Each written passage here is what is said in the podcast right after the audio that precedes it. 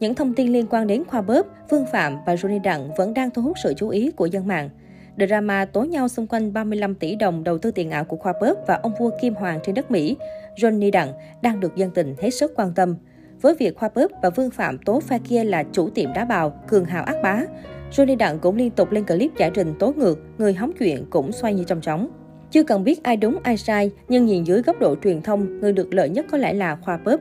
Trong một tuần kể từ đó đến nay, nam vlogger thu về một loạt các thành tích khủng trên YouTube mà hiếm ai trong Vbiz có thể làm được.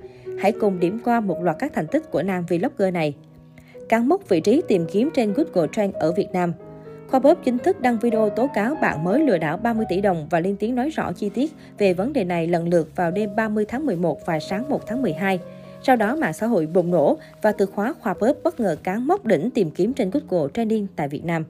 Đáng chú ý, đây không phải là lần đầu tiên từ khóa này chạm đỉnh tìm kiếm trên biểu đồ theo dõi. Trước đó, vào ngày 8 tháng 11, từ khóa khoa bóp cũng đã lọt top tìm kiếm liên tục khi mạng xã hội bùng nổ thông tin nam vlogger với Johnny Đặng cạch mặt nhau. Liên tục có video trên top thịnh hành. Có thể nói đây được xem là thành tích khủng nhất của nam vlogger này kể từ khi là YouTuber. Anh liên tục có 3 video trong vòng một tuần đạt vị trí trên top trending. Cụ thể, video bóc phốt Johnny Đặng là video có thứ hạng chiếm vị trí số 1 lâu nhất từ trước tới nay, còn video chạy trốn sang Alaska cũng đạt lượng tương tác khủng với 287.000 comment. Lượng theo dõi trên YouTube tăng khủng. Tuy nhiên, theo ước tính của chuyên trang thống kê lượng thu nhập các YouTuber Social Black, lượng người theo dõi kênh của Khoa Bóp thu về hơn 100.000 lượt chỉ trong hơn 2 ngày. Trước đó, kênh YouTube này chỉ đạt 3,94 triệu lượt subscriber và chỉ tăng nhẹ trong hơn một tháng. Nhưng sau vụ lùm xùm, con số này tăng đột biến và nhanh chóng đạt 4,42 triệu. Có thể nói đây là người đầu tiên có thành tích khủng nhanh nhất trong các nam YouTuber. Sau một thời gian, nhân vật chính của chúng ta Khoa Bớp đã tập trung quay lại công việc review quen thuộc của mình, trong khi cư dân mạng vẫn đang mong chờ diễn biến tiếp theo của vụ việc.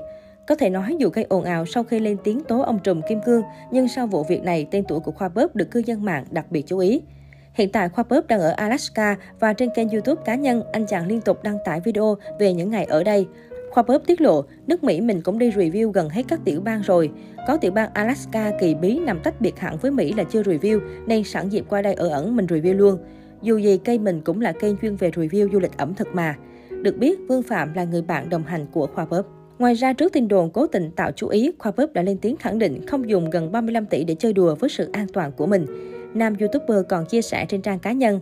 Và nếu có bạn nào nói mình bỏ 35 tỷ ra diễn để gây sự chú ý, thì bạn nào mua kênh YouTube 4 triệu sub của mình với giá 30 tỷ thì mình xin bán và rút lui.